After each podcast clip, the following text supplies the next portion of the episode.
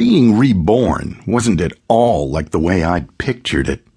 Okay, okay, it was almost literally how people would picture it, but that's not quite what I mean. One minute, I'd been in Angel's body, sliding, being pulled by Wilma Starblanket into a void that looked like nothing so much as a TV set on an empty channel. My last look, a terrifying glimpse of a virtual control room infested by gigantic spiders. Then I was into the static field and, well, curiously liberated. I had no sense of body at all, no sense of any kind of physical presence.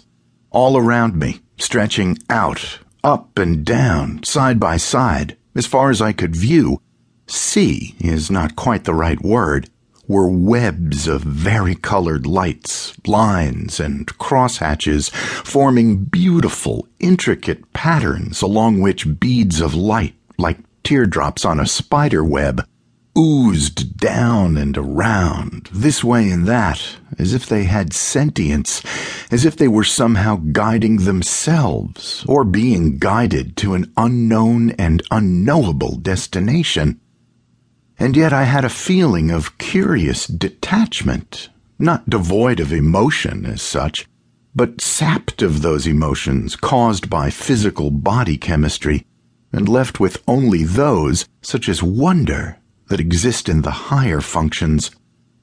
It was beautiful, beautiful, and yet somehow comfortable, even as I realized that I was riding along one of those colored strands, just like all the others, and that I, in this state, probably looked no different from the other droplets of shimmering liquid light.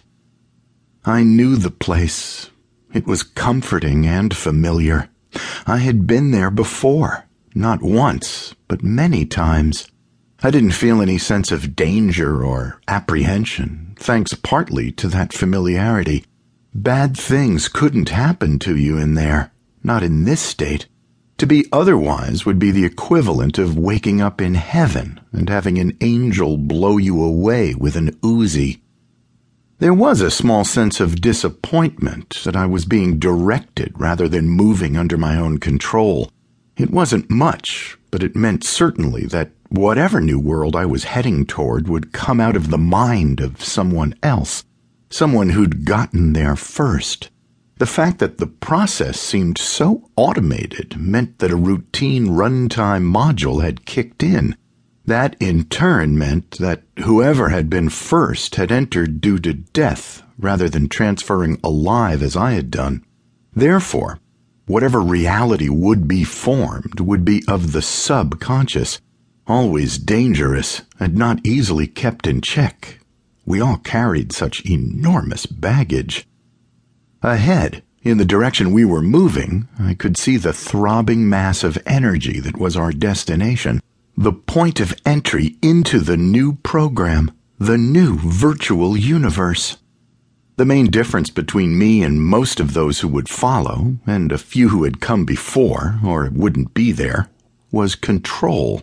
When you died, your link to the net would be the only part of you left. You'd travel, frozen, deactivated, along this same route to be born again as usual, to go through a life in real time.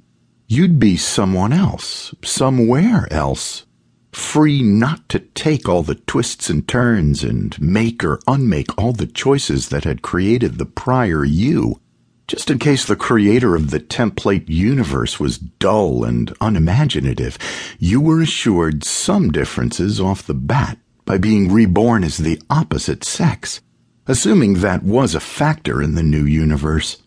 There would be other changes too. And because your new life would be dominant, what you knew and who you were in the past would be mostly gone or otherwise suppressed. I had killed a couple of people in the last hour of my prior existence. Those who were of us would be ahead in that frozen state and would reach the template ahead of me. Strong linkages, strong relationships would bind us together to a degree. It would be unlikely that say, we would be born into different cultures in widely separated locales. In the end, most of us had been bound at least somewhat together, even Angel and me and Walt Slydecker.